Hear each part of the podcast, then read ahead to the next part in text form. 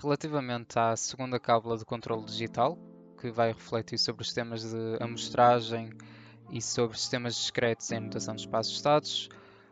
podemos ver primeiro que, relativamente à amostragem de um sinal no domínio dos tempos, esta é, traduz-se na multiplicação de um sinal contínuo com um trem de impulsos. Um, esta tem de ser espaçados para um período que é designado por período de amostragem, normalmente representado por H. As amostragens não frequentes podem causar perda da informação do sinal quando ocorre um fenómeno designado por aliasing. As amostragens frequentes também podem causar problemas porque podem sobrecarregar o computador ou o microcontrolador de forma excessiva. Para isto, uh, existem critérios empíricos de seleção de período de amostragem, que podem ser refletidos pela análise de uma tabela de períodos de amostragem,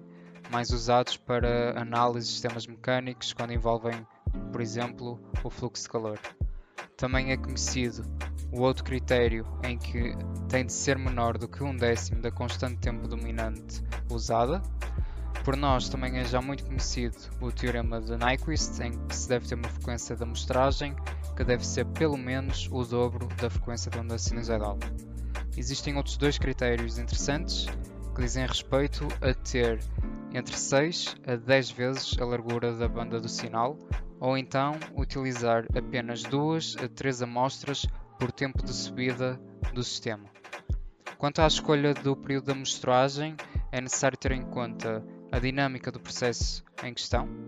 a disponibilidade do sistema de controle, a frequência do ruído no sinal e, acima de tudo, a razão sinal-ruído, pelo que antes de se realizar a amostragem deve-se filtrar o ruído presente no sinal. Apenas depois é feita a reconstrução do sinal, pode ser feita seguindo o teorema de Shannon ou, mais utilizado nos sistemas de controle, o Zero Order Hold ou retenção de ordem zero. Quanto aos sistemas discretos em notação de espaços estados,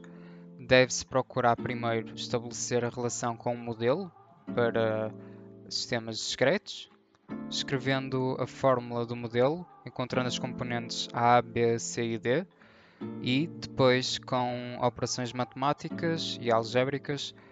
calcular eh, a inversa da operação das matrizes e, através do teorema de Laplace,